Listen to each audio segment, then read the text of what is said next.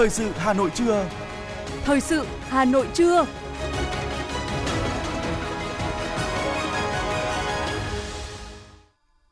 Quang Minh và Thu Minh xin kính chào quý vị và các bạn. Bây giờ là chương trình thời sự của Đài Phát thanh và Truyền hình Hà Nội, phát sóng trực tiếp trên sóng phát thanh. Hôm nay thứ sáu ngày 30 tháng 9 năm 2022, chương trình có những nội dung chính sau đây. Phó Thủ tướng Lê Văn Thành chủ trì cuộc họp Ban chỉ đạo quốc gia về phát triển điện lực. Hà Nội kiểm tra hàng loạt quán karaoke về an toàn cháy nổ. Việt Nam đón gần 2 triệu khách quốc tế trong 9 tháng. Bãi bỏ các quy định về tính tỷ lệ nội địa hóa ô tô từ ngày mai, mùng 1 tháng 10. Cảnh báo về tình trạng đuối nước gia tăng ở trẻ. Phần tin thế giới có những thông tin Triều Tiên tiếp tục phóng tên lửa đạn đạo. Campuchia kiên quyết không để trở thành thiên đường cho tội phạm buôn người quốc tế. Đây là khẳng định của Thủ tướng Campuchia Hun Sen tại diễn đàn quốc tế liên tôn giáo về chống buôn bán người diễn ra vào ngày hôm qua tại thủ đô Phnom Penh. Từ ngày mai mùng 1 tháng 10, Thái Lan sẽ hạ cấp dịch COVID-19 xuống thành bệnh truyền nhiễm cần theo dõi. Và sau đây là nội dung chi tiết. Thưa quý vị, chiều qua, tại trụ sở chính phủ, Phó Thủ tướng Lê Văn Thành chủ trì cuộc họp Ban chỉ đạo quốc gia về phát triển điện lực. Cuộc họp nhằm đánh giá toàn diện 54 dự án trong giai đoạn chuẩn bị hoặc đang đầu tư năm 2022 theo quy hoạch điện 7 với tổng công suất khoảng 59.712 MW. Theo báo cáo, bên cạnh những kết quả tích cực góp phần đáp ứng đủ điện an toàn, ổn định cho nền kinh tế và đời sống nhân dân, thì một số dự án trọng điểm ngành điện triển khai chậm còn vướng mắc lớn. Tại cuộc họp, Thứ trưởng Bộ Công Thương Đặng Hoàng An nhấn mạnh, cần có thiết chế tính kỷ luật và tuân thủ thực hiện quy hoạch quốc gia đối với các chủ đầu tư, bộ ngành, ủy ban quản lý vốn nhà nước, doanh nghiệp và địa phương. Cần xây dựng cái cơ chế để xử lý các dự án chậm tiến độ và thường xuyên giả soát để giải pháp điều chỉnh thay thế các dự án khác. Thì cái này thì, ừ, cũng đã đeo đuổi nhiều năm nhưng đến giờ chúng ta cũng chưa có cái, cái cơ chế nào thực tế trong trong thực tế và mang, mang tính hiệu lực để giải quyết vấn đề này. Một vấn đề khác được quan tâm cho ý kiến tại cuộc họp là về giá điện, năng lượng tái tạo đối với các dự án điện gió, điện mặt trời chuyển tiếp. Lãnh đạo Tập đoàn Điện lực Việt Nam EVN cho rằng, việc đàm phán giá hợp đồng mua bán điện với các dự án chuyển tiếp điện mặt trời, điện gió không khả thi, đồng thời kiến nghị cho phép các nhà đầu tư này tham gia thị trường điện theo giá giao ngay. Theo ông Dương Quang Thành, Chủ tịch Hội đồng thành viên Tập đoàn EVN. Liên quan đến ờ, cơ chế chính sách về phát triển năng lượng tái tạo, thì ờ, trong ờ, kiến nghị Bộ Công Thương thì về các cái, cái công trình chuyển tiếp thì Bộ Công Thương vẫn kiến nghị là đề nghị là tập đoàn à, Bộ Công Thương sẽ xây dựng khung giá để tập đoàn đàm phán trực tiếp mà cái giá điện. Tuy nhiên tập đoàn cũng đã có báo cáo Bộ Công Thương nhiều lần và báo cáo Thủ tướng. Thì khung giá thì được nhưng đề nghị là các cái dự án về tham gia thị trường phát điện cạnh tranh. Bởi vì hiện nay trong cái quyết định 13 nêu rất rõ là đối với các nhà máy điện mà nằm ngoài cái quyết định 13 này thì thực cái giá điện thực hiện theo cái phương thức uh, cạnh tranh thì cạnh tranh thì có thể cạnh tranh trên thị trường có thể là đấu giá để lựa chọn nhà đầu tư Kết luận cuộc họp, Phó Thủ tướng Lê Văn Thành nhấn mạnh phải đảm bảo cung ứng đủ điện cho phát triển kinh tế xã hội, an ninh quốc phòng cho đời sống của người dân. Phó Thủ tướng Lê Văn Thành nhấn mạnh. Là trước hết là Bộ Công Thương cùng chỉ đạo với ba cái tập đoàn. Thực ra là có hai tập đoàn đang có hai dự án, à, có nhiều dự án lớn, EVN và BVN. Công chí quyết tâm thật cao và xây dựng cái tiến độ cho các nhà máy đang xây dựng, đang triển khai ở công trường đấy. Đề nghị anh An, anh Diên sẽ chỉ đạo, sẽ yêu cầu hai cái tập đoàn này báo cáo tiến độ thực tế, anh Vượng, Minh Thành ạ để đưa các cái nhà máy mà chúng ta đang xây dựng đây này Quảng Trạch này, Iani này, rồi Hòa Bình này, Long Phú này, có mấy bây giờ phải làm. Này Thủ tướng đã kết luận rồi.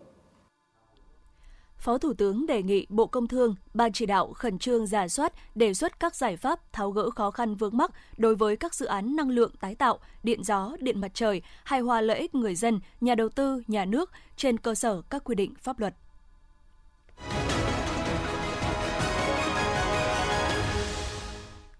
Tiếp tục là những thông tin của thành phố. Thưa quý vị, sáng nay, Ban Thường vụ Đảng ủy khối các cơ quan thành phố phối hợp với Ban Thường vụ 12 quận ủy tổ chức lễ chuyển giao, tiếp nhận tổ chức Đảng và đảng viên của 31 chi bộ thuộc Đảng bộ Đoàn luật sư thành phố về các quận ủy. Đảng bộ Đoàn luật sư hiện có 32 chi bộ trực thuộc với tổng số 536 đảng viên. Thực hiện đề án số 24 của Thành ủy Hà Nội và thông báo số 848 của Ban Thường vụ Thành ủy kết luận về phương pháp, phương án sắp xếp tổ chức lại mô hình tổ chức Đảng của Đảng bộ Đoàn luật sư thành phố Đảng ủy khối các cơ quan thành phố đã tiến hành bàn giao 31 chi bộ luật sư về quận ủy 12 quận.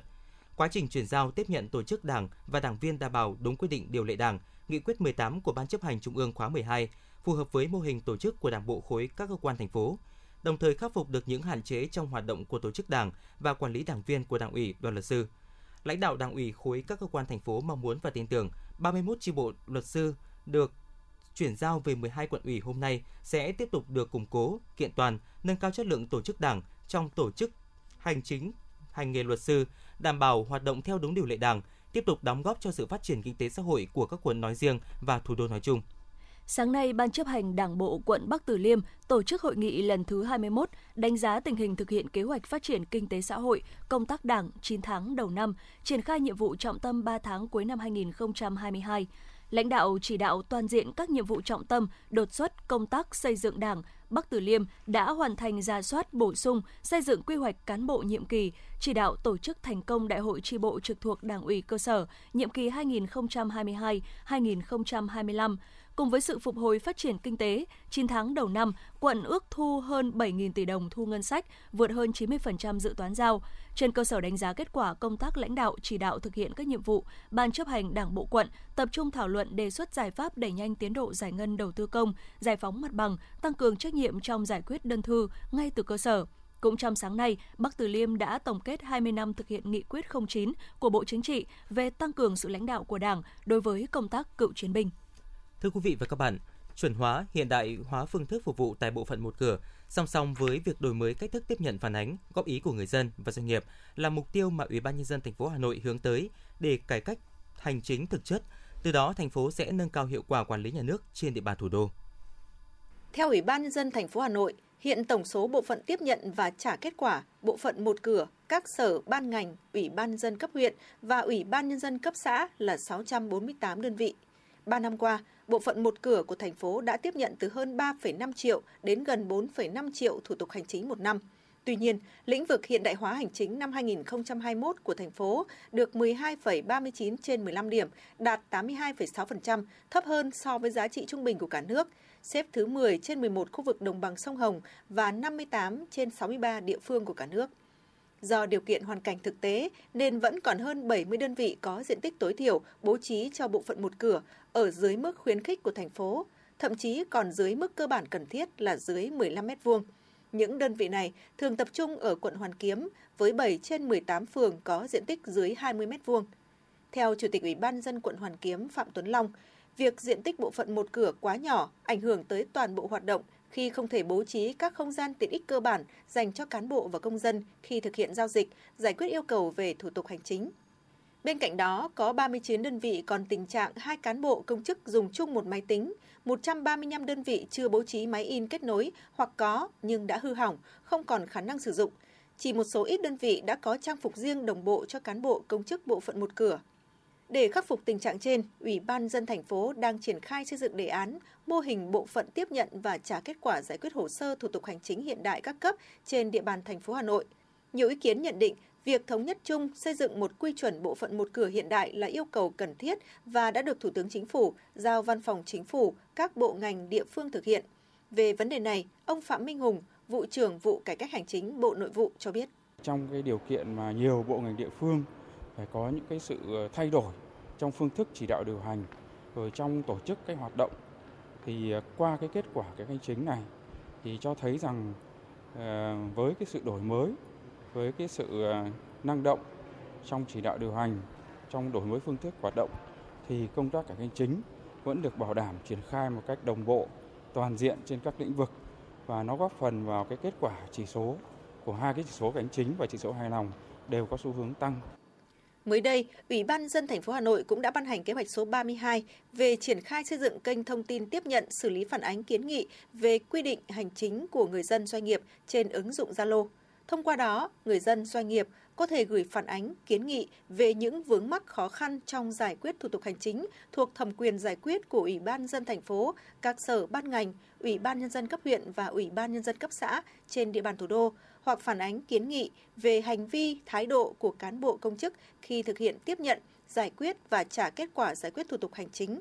Trước thông tin trên, nhiều người dân đánh giá việc tiếp nhận phản ánh qua Zalo tạo thêm kênh tương tác hữu ích giữa người dân với chính quyền. Nhờ nền tảng công nghệ thông tin, hoạt động của các cơ quan hành chính huyện tiếp cận người dân nhanh hơn. Những tiện ích được tích hợp sẽ góp phần nâng cao chất lượng phục vụ người dân, doanh nghiệp khi thực hiện thủ tục hành chính. Ông Đậu Anh Tuấn, trưởng ban pháp chế VCCI nhận định. Cải cách thủ tục hành chính đã đã đã được ghi nhận à, ở rất nhiều lĩnh vực thì cả nhà đầu tư trong nước, cả nhà đầu tư nước ngoài đều cảm nhận được rằng là các thủ tục hành chính với các cơ quan chính quyền đang thuận lợi hơn, đang ngắn gọn hơn, đang thân thiện hơn. Môi trường kinh doanh cũng à, minh bạch hơn à, và bình đẳng hơn. Bên cạnh nền tảng công nghệ, Chủ tịch Ủy ban dân thành phố Hà Nội cũng sẽ trực tiếp đối thoại với tổ chức cá nhân về thủ tục hành chính trong lĩnh vực đất đai trên địa bàn thành phố Hà Nội năm 2022. Phó Chủ tịch thường trực Ủy ban dân thành phố Hà Nội Lê Hồng Sơn nhấn mạnh, hội nghị nhằm nắm bắt những khó khăn vướng mắc của cá nhân tổ chức trong thực hiện thủ tục hành chính lĩnh vực đất đai, kịp thời tháo gỡ, giải quyết và kiến nghị cấp trên giải quyết đối với trường hợp vượt thẩm quyền.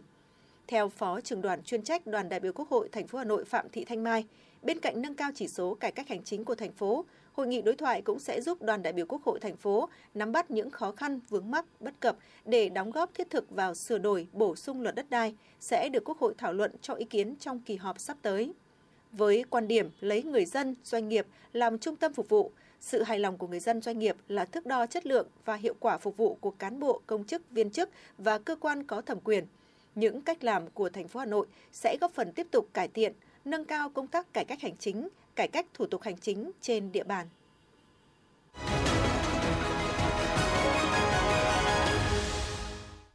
Tiếp tục là phần tin. Thưa quý vị và các bạn, thông tin từ Tổng cục Du lịch cho biết, tính chung 9 tháng của năm 2022, ngành du lịch đã đón hơn 1,87 triệu lượt khách quốc tế, tăng gấp 16,4 lần so với cùng kỳ năm 2021. Riêng thành phố Hà Nội đón 766.000 lượt khách, trong đó khách đến từ châu Á vẫn là chủ lực với 1,31 triệu lượt, chiếm hơn 70%. Tiếp đến là khách đến từ châu Âu với 261,6 nghìn lượt, châu Mỹ là 209,6 nghìn lượt người. Cùng với đó, doanh thu du lịch lữ hành 9 tháng năm 2022 ước đạt 18,2 nghìn tỷ đồng, gấp 3,9 lần so với cùng kỳ năm trước do hoạt động du lịch phục hồi mạnh mẽ, đặc biệt là du lịch nội địa – hiện toàn ngành du lịch vẫn đang tích cực thực hiện xúc tiến, quảng bá hình ảnh du lịch Việt Nam nhằm hoàn thành mục tiêu 5 triệu khách quốc tế đến trong năm nay.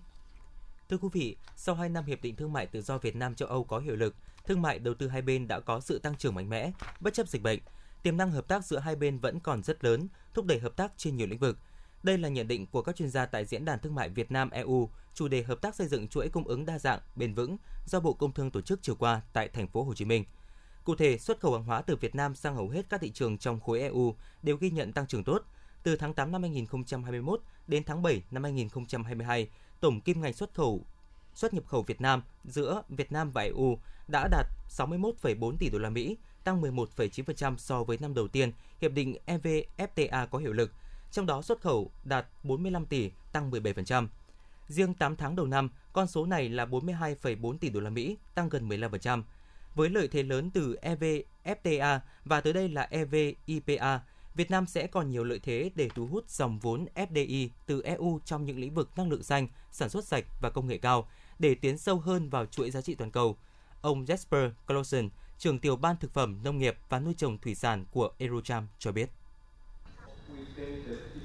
Các FTA sẽ mang lại nhiều cơ hội cho Việt Nam và châu Âu. Điều Việt Nam cần chú trọng đó là cải thiện chất lượng và quy trình làm ra sản phẩm sạch, xanh, bền vững. Yếu tố môi trường là điều mà người tiêu dùng châu Âu rất quan tâm hiện nay. Ngoài ra, trong vài năm tới, hoạt động giao thương toàn cầu sẽ có khả năng có nhiều sự thay đổi. Nước nào có thể hòa nhập nhanh thì sẽ có nhiều cơ hội tăng trưởng. Tại diễn đàn, các đại biểu cũng thảo luận nhiều biện pháp gỡ những vướng mắc để thúc đẩy xuất nhập khẩu hai bên, trong đó có việc cân bằng cán cân thương mại trên cơ sở phát huy lợi thế của mỗi bên. Bộ Khoa học và Công nghệ đã ban hành thông tư có hiệu lực từ ngày mai ngày 1 tháng 10 về việc bãi bỏ các văn bản quy định về phương pháp xác định tỷ lệ nội địa hóa đối với ô tô. Theo đó, đơn vị này, việc bãi bỏ các quy định trên không chỉ đảm bảo sự thống nhất của hệ thống văn bản quy phạm pháp luật mà còn đáp ứng nhu cầu thực tiễn, phù hợp với tiêu chuẩn chung của khu vực và quốc tế. Thưa quý vị, theo đề án quy hoạch điện phát triển điện lực quốc gia thời kỳ 2021-2030, tầm nhìn đến năm 2050, Bộ Công Thương cho biết giá điện bình quân tăng từ 1.860 đến 2.200 đồng trên 1 kW. Bộ Công Thương cho rằng so với các quốc gia trong khu vực và trên thế giới, giá điện của Việt Nam tương đối thấp. Năm 2030, mức giá điện được đơn vị này dự kiến vẫn thấp hơn giá điện hiện tại của Indonesia và Thái Lan. Bên cạnh đó, Bộ Công Thương cũng đưa ra dự báo với giá điện gió trên bờ biển sẽ giảm từ 7,74 xuống mức còn 5,72 cent trên 1 kW trong giai đoạn từ năm 2025 đến năm 2040. Giá vàng trong nước dạng sáng hôm nay đảo chiều tăng mạnh. Hiện tại giá vàng trong nước vẫn đang bán ra trên 65,5 triệu đồng một lượng. Cụ thể, giá vàng SJC được điều chỉnh tăng 350.000 đồng ở cả hai chiều. Với mức tăng này, giá vàng SJC ở khu vực Hà Nội và Đà Nẵng đang là 64,55 triệu đồng một lượng mua vào và 65,57 triệu đồng một lượng bán ra. Tại thành phố Hồ Chí Minh, vàng SJC vẫn đang mua vào ở mức tương tự như ở khu vực Hà Nội và Đà Nẵng, nhưng bán ra thấp hơn 20.000 đồng. Giá vàng Doji ở khu vực Hà Nội và thành phố Hồ Chí Minh niêm yết ở mức 64,55 triệu đồng một lượng mua vào và 65,55 triệu đồng một lượng bán ra, bật tăng mạnh so với dạng sáng ngày trước đó. Vàng phú quý SJC niêm yết ở mức 64,5 triệu đồng một lượng mua vào và 65,5 triệu đồng một lượng bán ra, tăng 300.000 đồng ở cả hai chiều. Với giá vàng trong nước tăng mạnh và giá vàng thế giới niêm yết tại Kitco ở mức 1.663,4 đô la Mỹ trên một ounce, chênh lệch giữa giá vàng trong nước và thế giới hiện là trên 17 triệu đồng một lượng. Nhằm góp phần hỗ trợ cho hoạt động kinh doanh vận tải trước khó khăn trong thời gian vừa qua, Bộ Tài chính vừa ban hành thông tư quy định mức thu một số khoản phí và lệ phí theo đó giảm từ 20 đến 50% một số loại phí hoạt động kinh doanh vận tải. Cụ thể, giảm 20% phí trọng tải tàu thuyền, lệ phí ra vào cảng biển hoạt động hàng hải nội địa, giảm 50% phí sử dụng kết cấu hạ tầng đường sắt, phí trình báo đường thủy nội địa và lệ phí ra vào cảng bến thủy nội địa. Thông tư sẽ có hiệu lực từ ngày 1 tháng 10 đến hết ngày 31 tháng 12 năm 2022.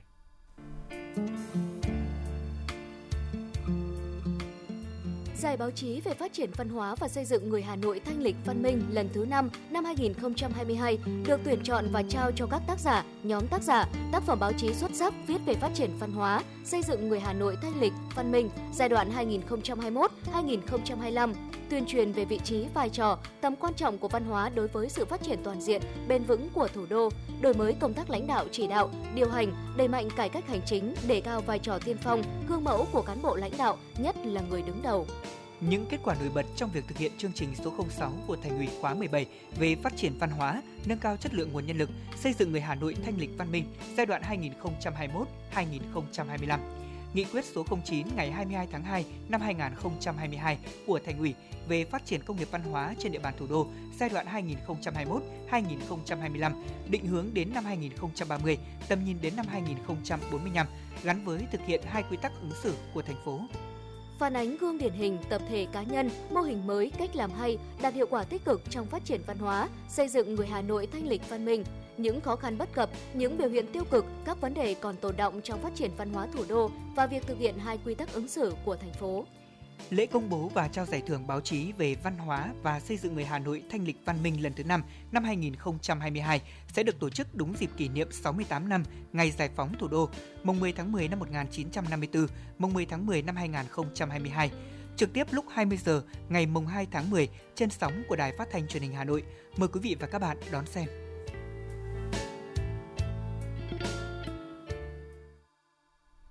Thưa quý vị, Ủy ban nhân dân thành phố Hà Nội vừa có quyết định kiểm tra đột xuất công tác phòng cháy chữa cháy tại hàng loạt cơ sở quán karaoke trên địa bàn. Cụ thể đối tượng kiểm tra là một số cơ sở tập trung đông người, cơ sở trọng điểm có nguy cơ cháy nổ cao tại quận Cầu Giấy, địa bàn liên tiếp xảy ra các vụ cháy quán karaoke gây hậu quả nặng nề thời gian qua. Qua đợt kiểm tra này, thành phố Hà Nội sẽ xem xét trách nhiệm của cơ quan tổ chức cá nhân buông lỏng, bỏ trống địa bàn, thiếu trách nhiệm trong công tác quản lý nhà nước về phòng cháy chữa cháy, đánh giá đúng thực trạng, trách nhiệm của cấp ủy, chính quyền địa phương, người đứng đầu cơ quan đơn vị trong thực hiện công tác phòng cháy chữa cháy, qua đó xử lý nghiêm tất cả hành vi vi phạm theo quy định của pháp luật. Thưa quý vị, ngày 29 tháng 9, Ủy ban nhân dân quận Đống Đa đã tổ chức phát động tháng hành động vì người cao tuổi Việt Nam năm 2022 và biểu dương người cao tuổi tiêu biểu tham gia phòng chống dịch COVID-19. Tháng hành động vì người cao tuổi Việt Nam năm 2022 với chủ đề chung tay chăm sóc người cao tuổi có hoàn cảnh khó khăn. Quận Đống Đa đã tập trung nâng cao chất lượng cuộc sống của người cao tuổi về sức khỏe, vật chất và tinh thần, chung tay giúp đỡ người cao tuổi có hoàn cảnh khó khăn. Quận chỉ đạo các phường xây dựng kế hoạch và thực hiện nghiêm túc tháng hành động, thực hiện đầy đủ các chính sách, chương trình, đề án về người cao tuổi theo quy định của pháp luật và huy động nguồn xã hội hóa hỗ trợ mua thẻ bảo hiểm y tế cho người cao tuổi tại địa phương từ quỹ chăm sóc phát huy vai trò người cao tuổi. Thời gian thực hiện từ quý 2 đến quý 4 năm 2022. Trong công tác phòng chống dịch COVID-19, quận Đống Đa có 21 chủ tịch hội người cao tuổi phường trực tiếp tham gia ban chỉ đạo phòng chống dịch. Hội người cao tuổi các phường đã quyên góp ủng hộ 57 triệu đồng ủng hộ quỹ phòng chống dịch COVID-19, vận động 100% người cao tuổi đủ điều kiện tiêm vaccine phòng COVID-19. Nhân dịp này, Ủy ban Mặt trận Tổ quốc Việt Nam thành phố Hà Nội đã tặng 10 xuất quà cho người cao tuổi có hoàn cảnh khó khăn của quận Đống Đa. Quận Đống Đa tặng 73 xuất quà cho người cao tuổi tiêu biểu. Ban đại diện Hội người cao tuổi thành phố khen thưởng 3 cá nhân, Ủy ban nhân dân quận Đống Đa khen thưởng 19 cá nhân tiêu biểu trong công tác phòng chống dịch bệnh COVID-19. Tối qua tại Hà Nội, Trung ương Hội Liên hiệp Thanh niên Việt Nam phối hợp với Ủy ban Quốc gia về người khuyết tật tổ chức lễ tuyên dương tỏa sáng nghị lực Việt năm 2022, vinh danh 50 gương thanh niên khuyết tật tiêu biểu, giàu nghị lực, đạt nhiều thành tích và có nhiều đóng góp cho cộng đồng. Mỗi cá nhân được nhận bằng khen của Trung ương Hội Liên hiệp Thanh niên Việt Nam, biểu trưng và một sổ tiết kiệm trị giá 10 triệu đồng. Các tấm gương thanh niên khuyết tật được tuyên dương năm nay, mỗi người là một câu chuyện đẹp, tàn nhưng không phế, tấm gương điển hình về nghị lực sống và khát vọng được cống hiến, mang đến những điều tốt đẹp không chỉ cho riêng mình mà còn cho cộng đồng và xã hội. Họ chính là những tấm gương tỏa sáng nghị lực Việt, là nguồn cảm hứng, động lực, tiếp sức cho các thanh niên khuyết tật khác thêm tin yêu và lạc quan vào cuộc sống, thêm vững bước trên con đường đi đến bình đẳng và hòa nhập. Được tổ chức từ năm 2013, 9 năm qua, gần 200 gương thanh niên khuyết tật đã được Trung ương Hội Liên hiệp Thanh niên Việt Nam tuyên dương trong chương trình Tỏa sáng nghị lực Việt, truyền đi thông điệp sống trung thực, sống trách nhiệm và sống nghị lực. Bệnh viện Nhi Trung ương đưa ra cảnh báo về tình trạng đuối nước gia tăng trong thời gian gần đây. Theo đó, Bệnh viện Nhi Trung ương vừa tiếp nhận 6 ca đuối nước nhập viện chỉ trong một ngày, trẻ từ 3 đến 12 tuổi, trong đó đã có trẻ tử vong. 5 phút đầu được coi là thời gian vàng để sơ cứu trẻ đuối nước. Việc sơ cứu trẻ bị ngạt nước, đuối nước đúng kỹ thuật cực kỳ quan trọng, quyết định sự sống còn của nạn nhân. Do đó cần thực hiện các bước sơ cứu đúng cách như sau. Bước 1, gọi người giúp đỡ và nhanh chóng đưa trẻ ra khỏi mặt nước bằng mọi cách. Bước 2, đặt trẻ nằm nơi khô ráo, thoáng khí, kiểm tra xem nạn nhân có bị chấn thương cuộc sống, cổ hay không. Nếu có, nhanh chóng cố định cổ cho trẻ bằng túi cát và tiến hành khai thông đường thở cho trẻ. Bước 3, nếu trẻ bất tỉnh, hãy kiểm tra xem trẻ còn thở không bằng cách quan sát lồng ngực có di động hay không. Từ đó có những biện pháp sơ cứu cần thiết như hô hấp nhân tạo và ép tim ngoài lồng ngực. Bước 4, sau khi nạn nhân tỉnh, cần đặt nạn nhân ở tư thế nằm nghiêng, kê cao gối hai bên vai, nới rộng quần áo để phòng tránh trẻ bị ngạt thở trở lại. Bước 5, lau khô người, thay quần áo và ủ ấm bé, sau đó nhanh chóng đưa trẻ đến cơ sở y tế gần nhất để các bác sĩ xử trí theo các bước tiếp theo. Trên đường đi, người nhà cần chú ý theo dõi hô hấp, tuần hoàn của trẻ, tốt nhất là có sự trợ giúp vận động và vận chuyển của nhân viên y tế.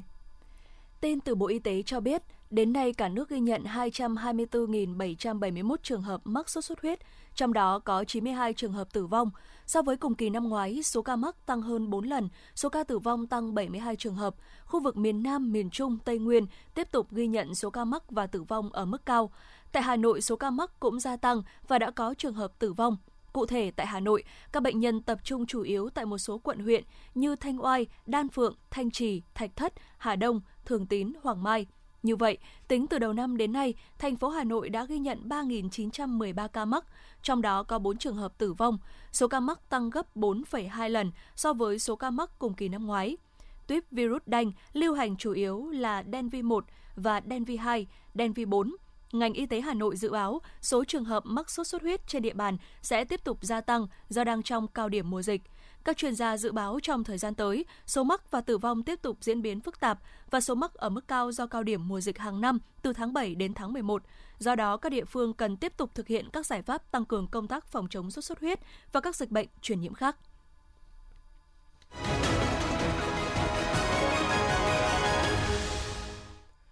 Quý thính giả đang nghe chương trình thời sự của Đài Phát thanh và Truyền hình Hà Nội, đang được phát sóng trực tiếp trên sóng phát thanh và tiếp tục là những thông tin quốc tế. Thưa quý vị, tham mưu trưởng Liên quân Hàn Quốc cho biết, Triều Tiên vừa tiếp tục phóng tên lửa đạn đạo ra vùng biển phía đông nước này vào tối qua ngày 29 tháng 9. Đây là động thái mới nhất sau khi Triều Tiên phóng hai tên lửa đạn đạo tầm ngắn ra vùng biển phía đông nước này vào ngày 28 tháng 9. Trước đó 3 ngày, Triều Tiên cũng đã phóng một tên lửa đạn đạo tầm ngắn. Được biết, các vụ phóng diễn ra sau khi tàu sân bay của Mỹ USS Ronald Reagan đang tham gia tập trận hải quân chung với Hàn Quốc.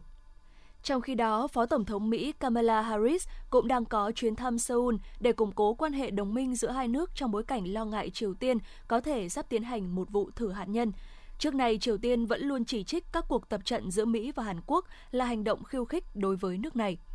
Campuchia kiên quyết không để trở thành thiên đường dành cho tội phạm buôn người quốc tế. Đây là khẳng định của Thủ tướng Campuchia Hun Sen tại Diễn đàn Quốc gia Liên tôn giáo về chống buôn bán người diễn ra vào ngày hôm qua tại thủ đô Phnom Penh. Thủ tướng Hun Sen nhấn mạnh, Campuchia sẽ mạnh tay đối với tội phạm rửa tiền, buôn người và những hoạt động phi pháp khác. Việc chính phủ Campuchia đang trấn áp nạn cờ bạc, đặc biệt là đánh bạc trực tuyến, đã góp phần ngăn chặn nạn buôn người và đảm bảo an ninh trật tự xã hội của Campuchia. Từ ngày mai ngày 1 tháng 10, Thái Lan sẽ bỏ yêu cầu du khách đến nước này phải trình chứng nhận tiêm phòng vaccine hay xét nghiệm COVID-19. Đồng thời, những người mắc COVID-19 triệu chứng nhẹ cũng không phải cách ly. Các biện pháp nới lỏng phòng dịch COVID-19 trên được Bộ Y tế Thái Lan đưa ra sau cuộc họp của Ủy ban Quốc gia về bệnh truyền nhiễm. Ủy ban này đã nhất trí hạ cấp độ bệnh COVID-19 từ bệnh truyền nhiễm nguy hiểm xuống bệnh truyền nhiễm cần theo dõi từ ngày 1 tháng 10 đến tháng 9 năm sau. Phần Lan sẽ đóng cửa biên giới đối với khách du lịch người Nga bắt đầu từ nửa đêm nay theo giờ địa phương, tức là 4 giờ sáng ngày 30 tháng 9 theo giờ Việt Nam. Ngoại trưởng Phần Lan cho biết, mục tiêu của quyết định lần này là ngưng hoàn toàn khách du lịch Nga vào Phần Lan và quá cảnh qua Phần Lan để tới những nước khác trong khu vực Schengen. Tuy nhiên, Phần Lan vẫn cho phép người Nga nhập cảnh để thăm gia đình cũng như làm việc và học tập. Ngày 29 tháng 9, cuộc đình công lớn đầu tiên kể từ khi Tổng thống Emmanuel Macron tái đắc cử đã diễn ra nhằm yêu cầu tăng lương và chấm dứt cải cách lương hưu theo kế hoạch. Các trường học dịch vụ xe lửa và hoạt động của nhiều doanh nghiệp tại Pháp bị ảnh hưởng bởi cuộc đình công này. Tuy nhiên, mức độ gián đoạn do cuộc đình công hiện vẫn chưa rõ ràng. Đây là bài kiểm tra cho Tổng Liên đoàn Lao động Pháp đứng sau các cuộc đình công vốn đang tìm cách xây dựng sự ủng hộ cho một cuộc đấu tranh lâu dài với chính phủ Pháp. Nhà lãnh đạo biệt lật đổ của Myanmar Aung San Suu Kyi đã bị kết án thêm 3 năm tù giam với các cáo buộc vi phạm đạo luật bí mật chính thức của nước này. Bản án được đưa ra chưa đầy một tháng sau khi bà Suki bị tuyên 3 năm tù, cộng thêm 17 năm bà đã thụ án và những tội danh khác, bao gồm cả các cáo buộc gian lận bầu cử. Bà San Suki cũng bị kết tội nhập khẩu và sở hữu trái phép máy bộ đàm, vi phạm các hạn chế COVID-19, dụ dỗ và tham nhũng. Các cáo buộc được đương nhiệm được cho là một nỗ lực để ngăn chặn bà quay lại chính trường – bà San Suu Kyi tiếp tục phải đối mặt với 7 tội danh khác theo luật chấm tham nhũng của Myanmar. Mỗi tội danh phải chịu hình phạt 15 năm tù và phạt tiền. Bà Phan Du Kyi phủ nhận mọi cáo buộc chống lại bà.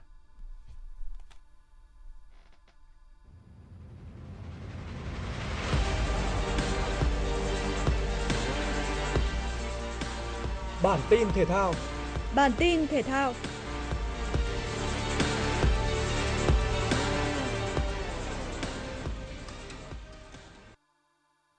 Chiều tối nay sẽ diễn ra các trận đấu tiếp theo của vòng 17 V-League 2022.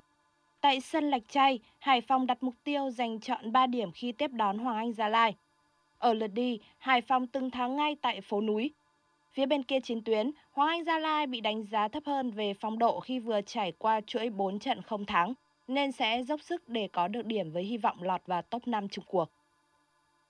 Trận derby thành phố Hồ Chí Minh tại sân thống nhất cũng khá thú vị bởi cũng đồng thời được xem như một trận chung kết ngược của hai đội cuối bảng.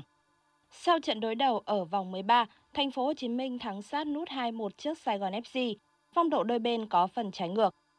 Thành phố Hồ Chí Minh đã có chuỗi 3 trận không thắng, trong khi Sài Gòn FC lại có kết quả tốt khi thắng Hồng Lĩnh Hà Tĩnh, rồi hòa hai đối thủ mạnh là Hà Nội FC và Hoàng Anh Gia Lai, qua đó thu hẹp khoảng cách vỏn vẹn một điểm với thành phố Hồ Chí Minh.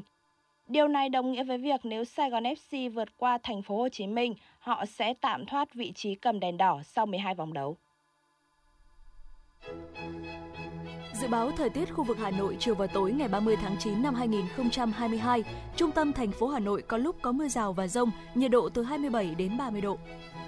Quý vị và các bạn vừa nghe chương trình thời sự trưa của Đài Phát thanh và Truyền hình Hà Nội. Chỉ đạo nội dung Nguyễn Kim Khiêm, chỉ đạo sản xuất Nguyễn Tiến Dũng, tổ chức sản xuất Vương Chuyên, chương trình do biên tập viên Nguyễn Hằng, phát thanh viên Quang Minh Tu Minh và kỹ thuật viên Quang Ngọc thực hiện. Hẹn gặp lại quý vị và các bạn trong chương trình thời sự 19 giờ tối nay. Thân ái chào tạm biệt.